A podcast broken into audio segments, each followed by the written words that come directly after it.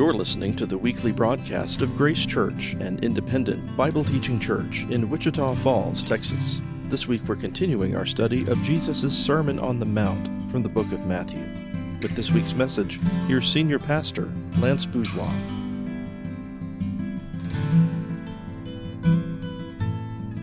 Over the last couple of years, we've been introduced to a, a new phrase. I'm guessing you may be familiar with it. It's called cancel culture. It's this idea is that people can say something or do something that a group of people feel is so offensive or insensitive. Maybe it's something that they did that they decide, hey, you need to be punished for this. And that punishing usually is some level of being ostracized, right? You're going to remove them from the group. There becomes this mob mentality that you're going to do something that's going to come at a great physical cost. And it could be something that happened years ago, but in our new enlightened way of viewing the world, is that we may look up and say, they should have known better back then. And so, what ends up happening in this mob mentality is you may lose relationships, you may lose your job, you may lose income. There, there's any number of things that could happen. And if you've seen that transpire or play out in life, you, you probably recognize it doesn't even have to be over anything specific. It could be related to gender, it could be related to politics, it could be related to race, it could be related to any ideology that you bring to the table. It's just some idea that somebody said or did something that we now view as being so offensive that we say they are just too dangerous for us. And so what we see is it's cutting down on interaction, it's certainly cutting back on discourse, and, and we're eliminating voices that may think differently or see things differently than, than the, uh, the general public. I was intrigued when I came across this quote. This is from an editorialist from the New York Times who, writing about cancel culture, made this phrase. It said, The use of the word cancellation indicates the total disinvestment in something or in anything. Now, think with me what they're saying. The total disinvestment, that there's somebody that said or did something or thought something, and then there's a group of people that says, That's so wrong, that's so wrong. Let me back away from you, and I've got a complete disinvestment in you and who you are because of what you said or did. Now, it becomes a dangerous way for us to think about it because culture is deciding what we can and can't talk about. And the culture doesn't always see things the way we see things. And so, as we turn to Matthew chapter 5, the question before us today is Would Jesus agree with cancel culture? Would he want to say that a person could do or say something that would be so egregious that you say, no, no, no, no, no, let me move all the way back from you because I can no longer associate with you. I think he wants to say something to us about that today. As you're turning to Matthew chapter 5, let's revisit some of where we've been because this lesson that we have today is taking place in the flow of a sermon that Jesus is giving across Matthew chapter 5, 6, and 7. So he began with what's known as the Beatitudes. And so as he was talking about how fortunate are people that have this characteristic, and then there are promises made to them. And then he said, This is how you walk out in the world. I'm calling you to be salt. I'm calling you to be light because the world needs salt and light. You can go back to listen to those messages. And then last week was the conversation that said, okay, what is Jesus' relationship with the law? If the law is that difficult, if it couldn't do what we wanted it to do, which was make us righteous, why have the law? Maybe Jesus is going to abolish it. And so we talked about the opportunity to say, no, Jesus makes it really clear. I didn't come to abolish the law. I came to fulfill the law. I claim I came to climb up that ladder that nobody else could so that I could offer you the gift of what it means to get to the top, to be perfectly righteous. Well, what did that take? Well, the law was, broke, was made up of 613 laws. There were 248 do this, and there were 365 do not do this. Now, for those of us that are checklist people, you can imagine that every day you sit down like, okay, I'm going to really focus on these 248 things today. I'm going to try to do all of them. And I'm not going to do these 365. I mean, how, how unnerving would that be to come up with that list and to write that down and try to say, I'm going to accomplish all of that today? Well, well, what's it about? I mean, if we couldn't do it, then why have it? Well, well, we're told in Deuteronomy, and what great nation is there that has statutes and rules so righteous as all the law that I've set before you today? That's God saying, I wanted to teach you what righteousness was. You were incapable. In and of ourselves, we could never understand righteousness. God said, So let me give you a law. Let me give you a law that is righteousness so that you can understand what it means to be righteous and what it means to be in relationship with me because I'm the perfection of righteousness. And so they started trying to say, okay, well, let me kind of dumb down the law a little bit. Let me come up with what these essentials are so that I can make it manageable because I can't really climb up it all the way.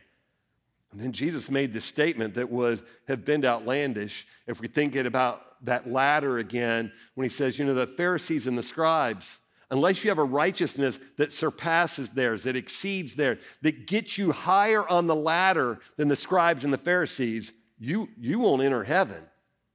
Well, I mean, that's, that's a strong statement because the moment that, that they hear, you better have a righteousness that exceeds them, they don't have any context for that there would have been a sense of saying, I'll never be that good. I can't be as good as they do. Matter of fact, they took the law and they, they kind of dumbed it down for us in this oral tradition that we could accomplish this. And then you got to say, I've got to surpass them. Why even try? Well, here's why you try. Because Jesus said, if you want to be a part of heaven, you're going to have to try. And so that gets us set up for where we are today. A better righteousness, a righteousness that exceeds we're starting a series eh, of messages where Jesus does this in the Sermon on the Mount, where he says, Look, you've heard this said, and you kind of felt like you could manage it. Let me tell you, what was intended behind that is much deeper than you ever thought possible. And the, today is the first of those. So we're going to start with Matthew chapter 5, starting in verse 21. Jesus said, You've heard that it was said to those of old, you shall not murder, and whoever murders will be liable to judgment. But I say to you that everyone who's angry with his brother will be liable to judgment. Whoever insults his brother will be liable to the council, and whoever says, You fool, will be liable to the hell of fire. You've heard it said that this isn't new. You probably feel pretty good about it. Matter of fact, you look back at the law, we actually have it recorded twice for us. Once in the Ten Commandments, Exodus 20, 13, you shall not murder. Deuteronomy, which is the second giving of the law, we see it again, chapter 5, verse 17. You shall not murder.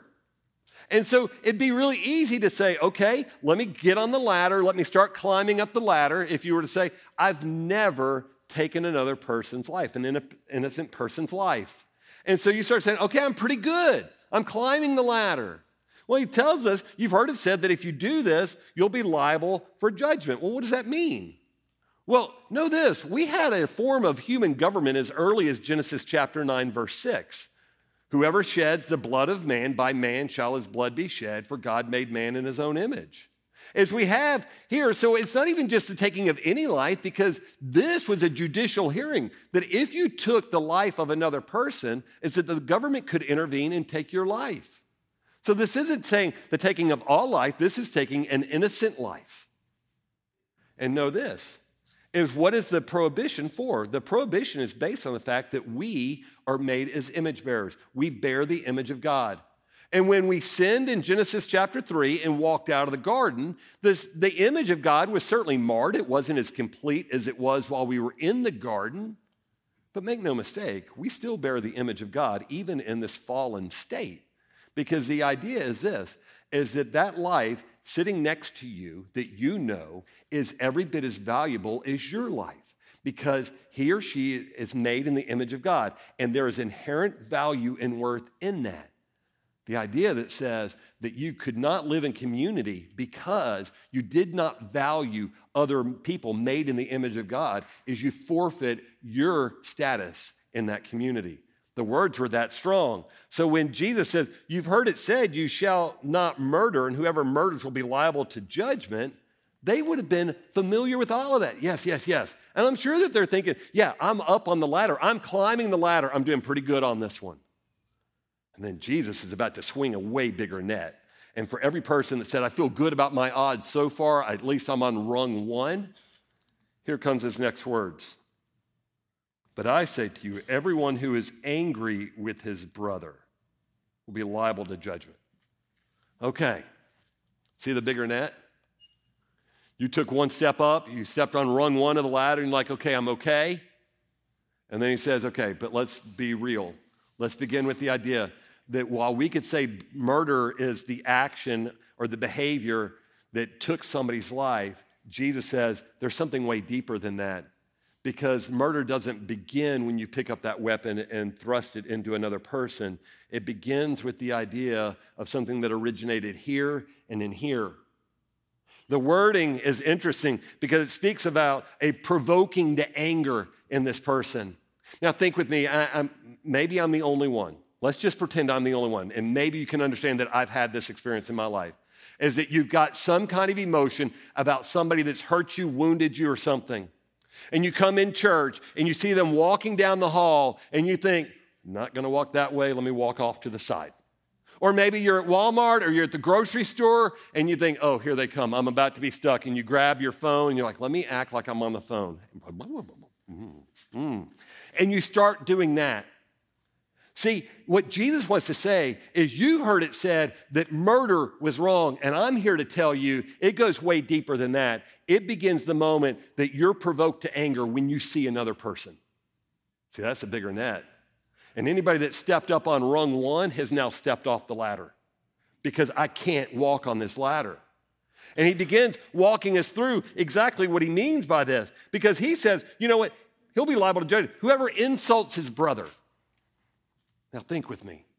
If the prohibition against murder was the fact that another person is made in the image of God, and in that is where they have worth and value, the idea that you would insult another person before you would take their life, the fact that you would insult another person and diminish them as though you've got some level of superiority over them. I mean, I can't believe you think that way. I can't believe you would do that. I can't believe you responded in that way. Nobody in their right mind would ever think that way. Now, he tells you what the phrase would be if you call them, you fool. Now, I got to tell you, I, maybe y'all use that phrase a lot. I, I don't I don't know that I've ever looked at someone and said, You fool. I have other words. My guess is you do too. Somebody in the first service said, You know what? My word is idiot. I was like, Okay. Isn't it interesting?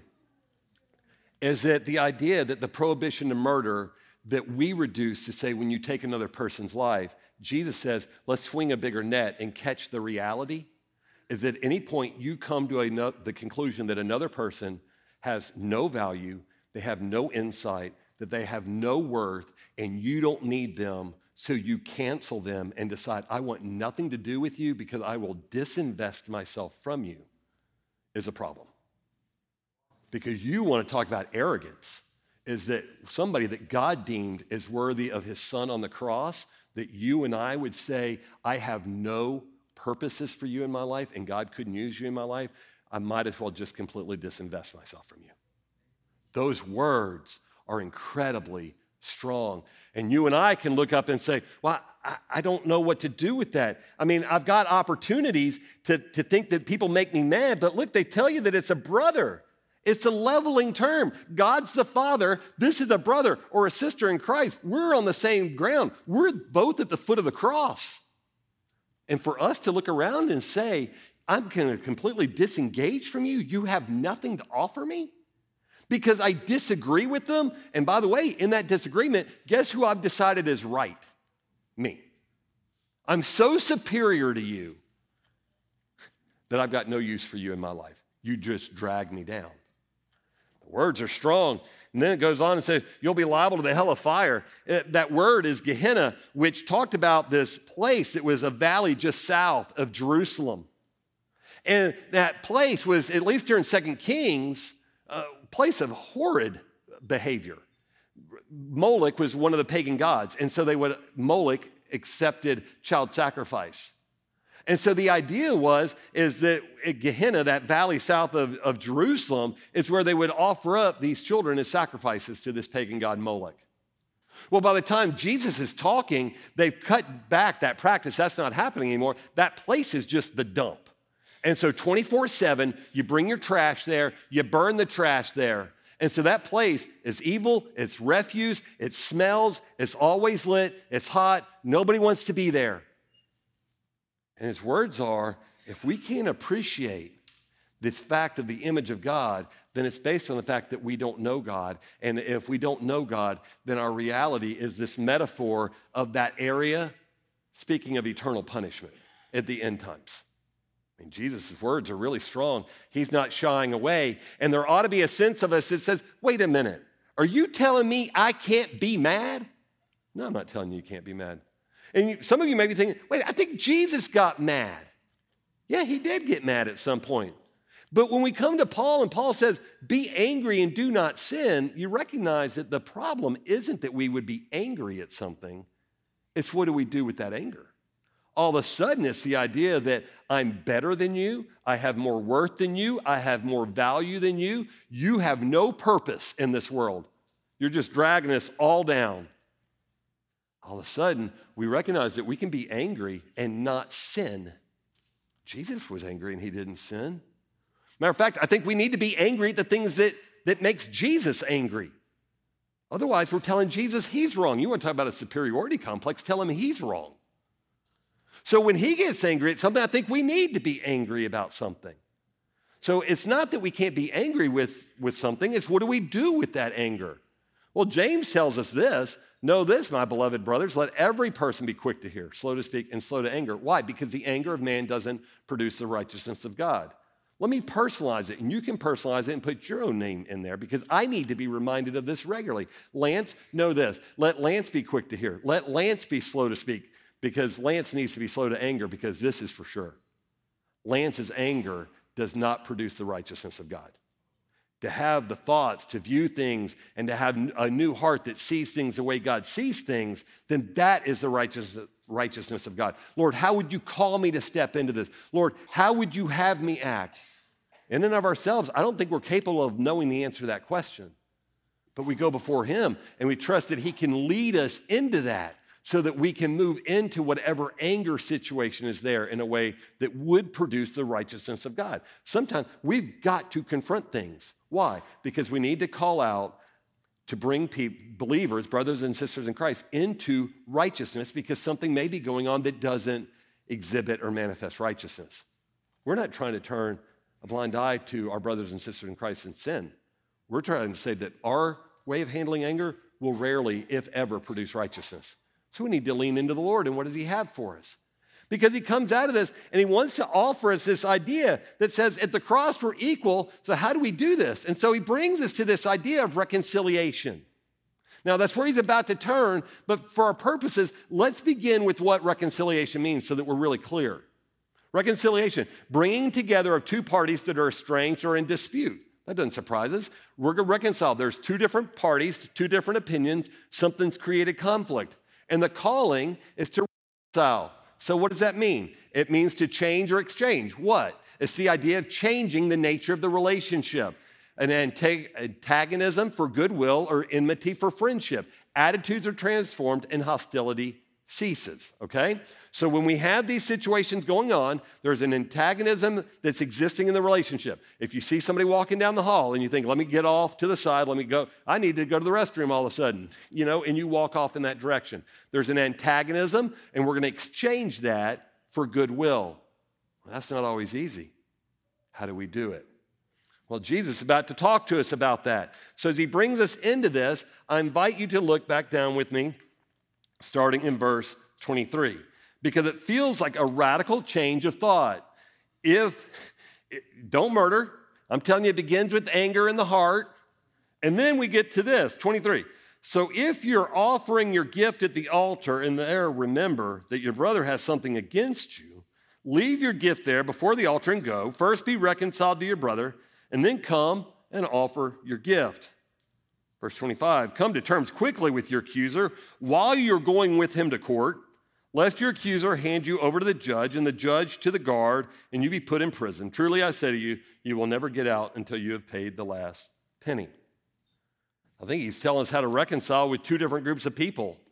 The first one is how do we deal with believers? He uses the term brothers there, brothers and sisters. We're all brothers and sisters under God the Father. And then he uses a second term. Matter of fact, he uses it twice in the same verse accuser. This isn't a brother, this is accuser. I think he's telling us how do we act in the body of Christ? And then how do we act with the unbelieving world that we are surrounded by and a part of? Okay? So, how do we do that?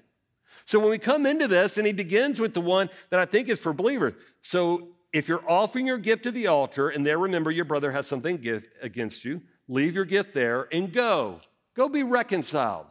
Now, in the midst of that, I've shared this verse a few times. I want to put it up again if possible. So, as far as it depends on you, live peaceably with all. Now, those of us who are people pleasers, those of us who say, hey, you know what, just give me a little bit more time and I can fix this problem, we may have no end to our pursuit to try to reconcile something with somebody. I, I think that the appropriate caveats, if you would allow me to add the words, I think that it fits and aligns with what Paul's saying, if it's possible, and it may not be. It may not be. There may come a point where you say, I just can't resolve it. It may not be possible.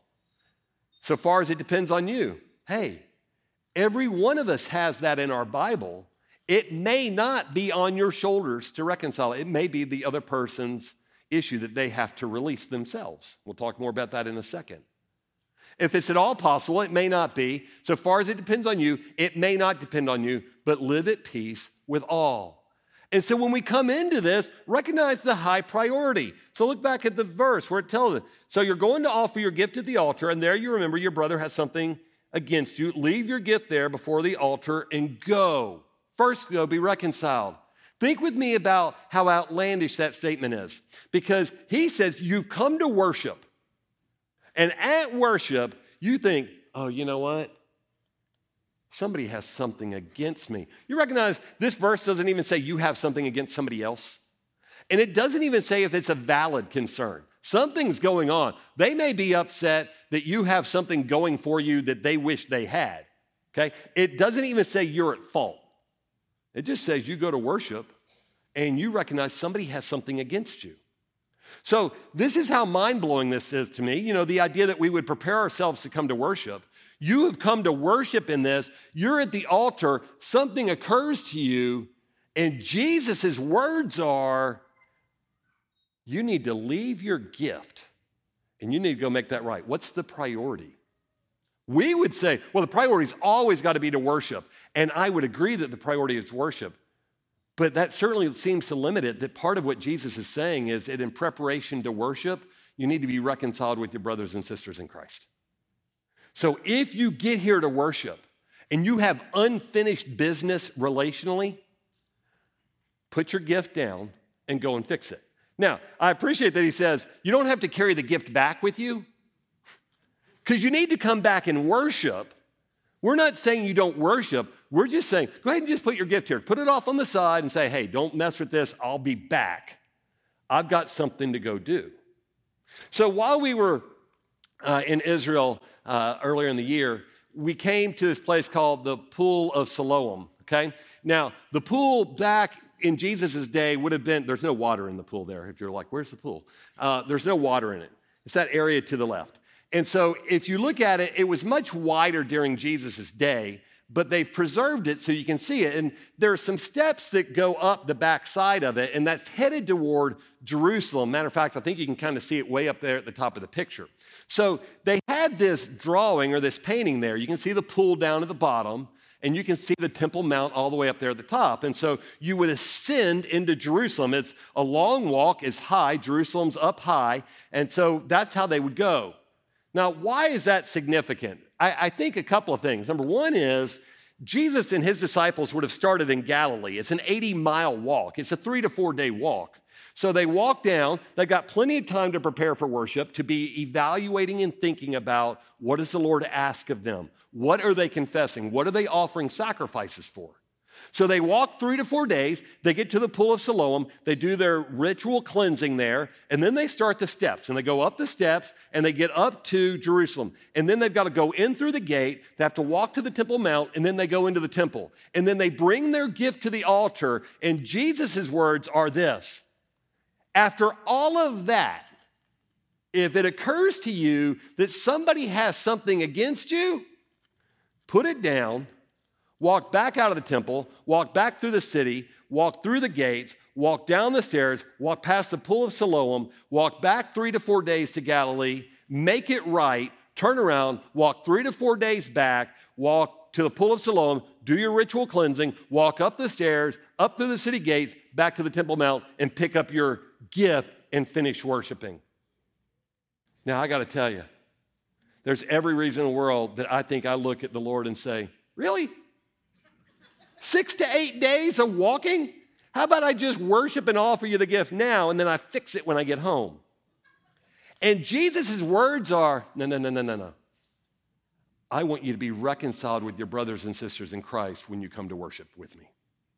Now, I got to tell you, maybe there's an application here that we need to, with every head bowed and every eye closed, but just a little bit so you can see. Do we need to have an invitation to get up and go reconcile something? Because according to Jesus' words, we need to be prepared to worship. And part of preparation for worship is that we're reconciled with our brothers and sisters in Christ. Those words are huge. And maybe you're sitting there saying, Well, I don't know that anybody has anything against me. Well, then worship. The question is if you know somebody has something against you, then you need to go see if you can make that right. And when you have that conversation, you may say, I don't really understand forgiveness. I don't know how that works. Well, later, you know, coming up in Matthew 6, we're going to get to this passage where the Lord's teaching us how to pray. He says, Forgive us our debts as we have forgiven our debtors. So we see forgiveness in terms of finances, is that there's like these finances involved in this. Uh, Matthew 18, we pick up the same kind of idea. And out of pity for him, the master of the servant released him and forgave him the debt. So, what do we do with that? We keep seeing it as this idea that it's this transaction, this financial transaction. Because if you look up the definition of forgive, it, it gives you this, this definition to release from a legal or a moral obligation or consequence, to cancel, to remit, or to pardon. Okay? So, a whole lot of words to talk about what it means to forgive something that you're releasing, you're canceling, you're remitting, you're pardoning, you're letting it go. Problem with this sometimes is this I think our memories get in the way.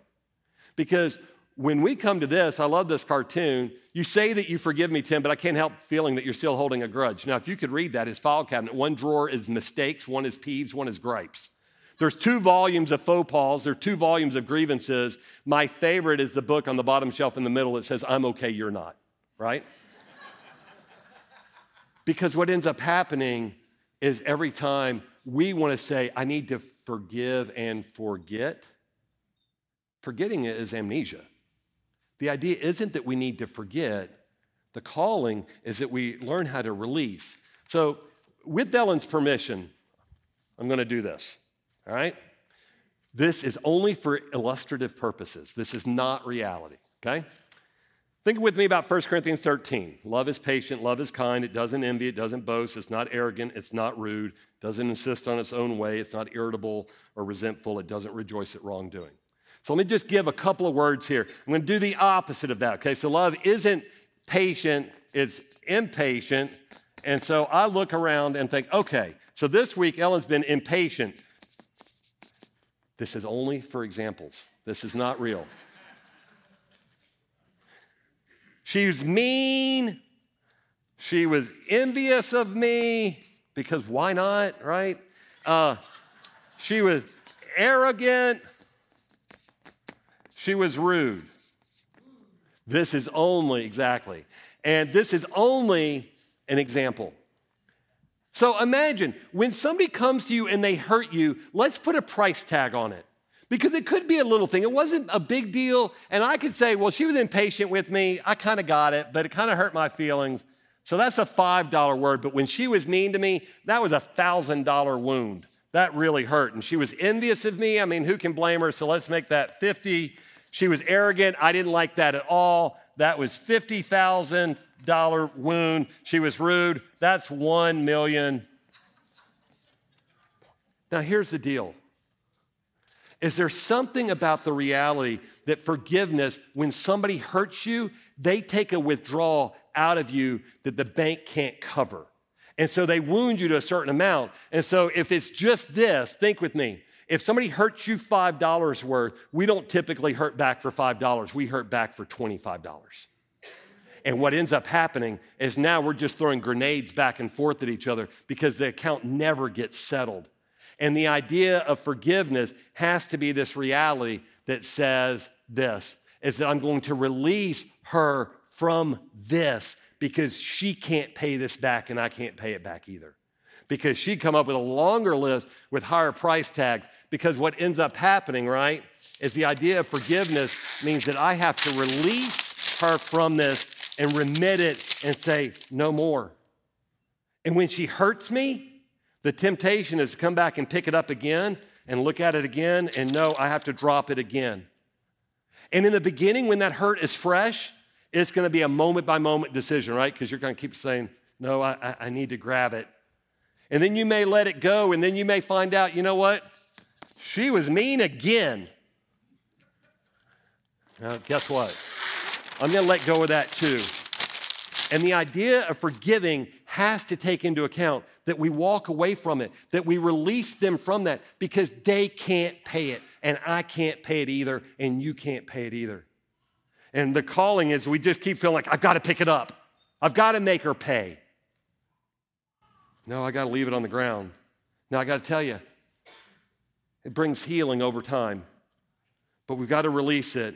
Now, I'll tell you, it doesn't mean that we have to keep going back in the same way. You may want to walk a different path, but you don't try to exact payment because you can't exact payment. And that becomes the reality of why we can't keep doing this stuff because it gets in the way of our relationships.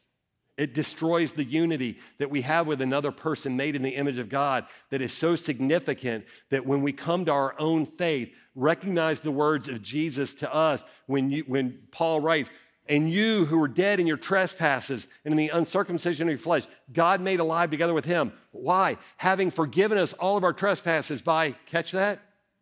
Canceling the debt. I, I don't know how many things you would put on your list that God said, I tore them off and I nailed them to the cross. The record of debt that stood against you and me with its legal demands, set aside, nailing it to the cross.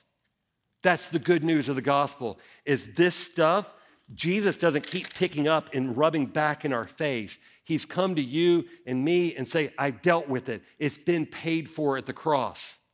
That's the good news of the gospel. So we're freed up because the debt's been paid. And he doesn't rub our nose in it. No, the opportunity is Jesus came. He had no record of his own debt, so he could pay somebody else's debt. Because he conquered death, he offered to cover all of our debt. And he did it and if you're here today and you say, Lance, you have no idea how long my list is, that's fine. You have no idea how long my list or anybody else's list is either. But know this God's grace is greater than whatever your list is. And He's offered you salvation through the shed blood and resurrection of His Son. That's the gift. Lord, I believe that when you did that, you did that for me and you paid my debt. If you're here today and you don't know Him, know that about Him. He would love for you to know that. That's how we deal with believers. And I would say, if you know that you have something against somebody, then I invite you to go have that conversation with them. Look with me, if you would, at verse 25. Now we're talking about an unbeliever. We don't use the word brothers, we use the word accuser twice.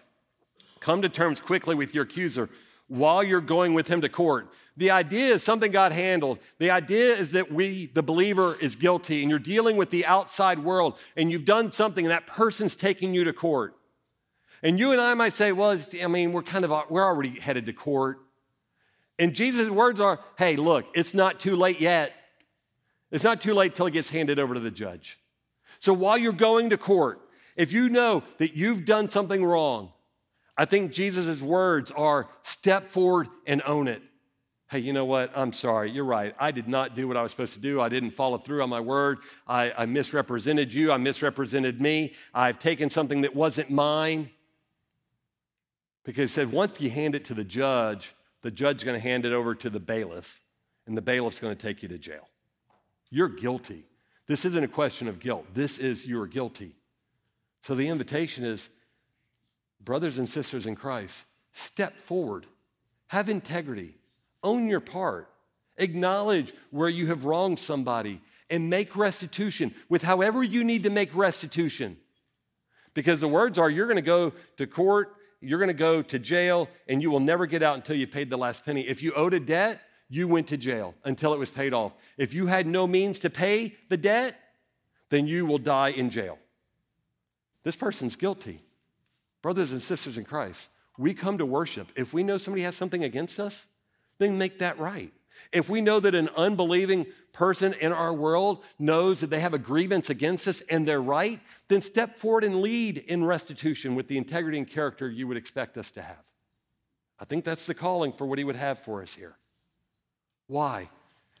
Because I can't come to this passage enough times to not hear Jesus' heart as he's praying for you and me, where Jesus says, I ask not only for these, the disciples gathered around him, but also for those who will believe in me through their word. That's us. That's Jesus praying for us, that we may all be one, just as you, Father, and me, and I and you, that they may also be in us. Lord, Father, make them one just like you and me are one. And matter of fact, as they become one, then we become one, and they become one with us. What an incredible gift.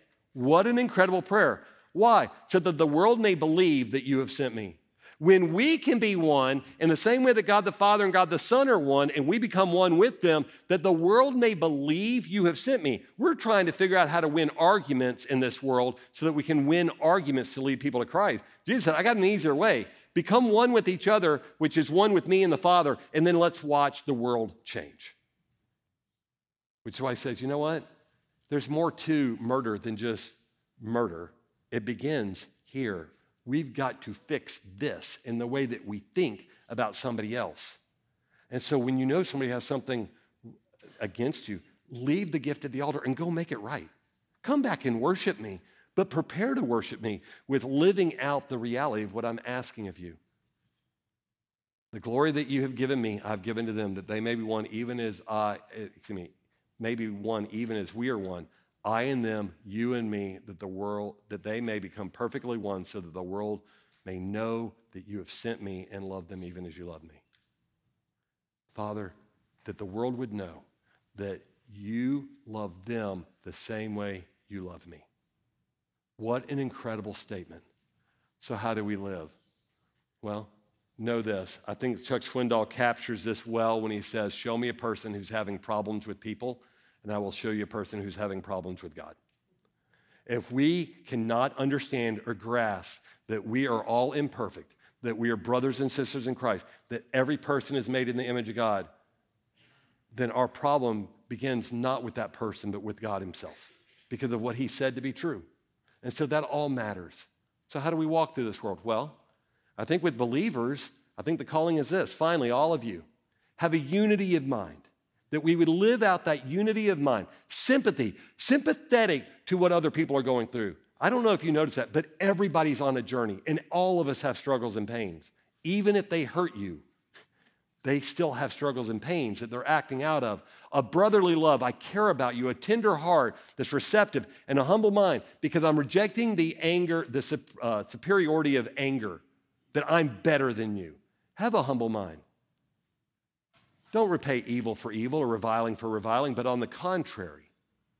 When somebody does evil to you, don't repay them with evil. If somebody reviles you, don't, re- don't revile them back. Matter of fact, bless them. And you and I are like, oh, that's a little strong. Yeah, but it's capable. For this you are called that you may obtain a blessing. And then he quotes Psalm 34, and then he tells us what the blessing is that we obtain. The eyes of the Lord are on the righteous, and his ears are open to their prayer, but the face of the Lord is against those who do evil. You want the eyes on you? You want the Lord's eyes on you? Do you want him attentive to your prayers? Then we've got to function the way he calls us to function. How do we live in this world? he told us walk in wisdom toward outsiders, making the best use of the time. Make the walk in wisdom. The reality that if we're an apologetic to this world for the how we get along, then be the person that initiates restitution. Don't wait to be taken to court. Be the man or woman of integrity that God calls you to be. Represent the Lord in all of your dealings. And when you mess up, and you will, own it. Go before that person and say, hey, you know what? I really messed up. I'm really sorry. What do I need to do to make this right? And let's keep it out of the courtroom. Let's keep it between you and the Lord and that individual that we can honor that, per, uh, honor that Lord, the Lord and that person. Walk in wisdom toward outsiders, making the best use of the time. That's that word. It's not chronos. It speaks about minutes and seconds and times a day on a calendar. That word time is opportunities. Walk in wisdom toward outsiders. Make the best use of every opportunity to lead people to the Lord, to tell them to be the person that says, Lord, what do you have for me in this to represent you? Because if we can be one, even as the Father and the Son are one, then we get invited into being that one with Him, and that's what changes the world. You've been listening to the weekly broadcast of Grace Church, an independent Bible teaching church in Wichita Falls, Texas. You can join us for worship Sunday mornings at our campus on Stone Lake Drive in Wichita Falls. Stream services live online at gracechurch.com or subscribe to our podcast, published on Apple, Google, and Spotify. From all of us at Grace Church, thanks for listening. We'll see you next time.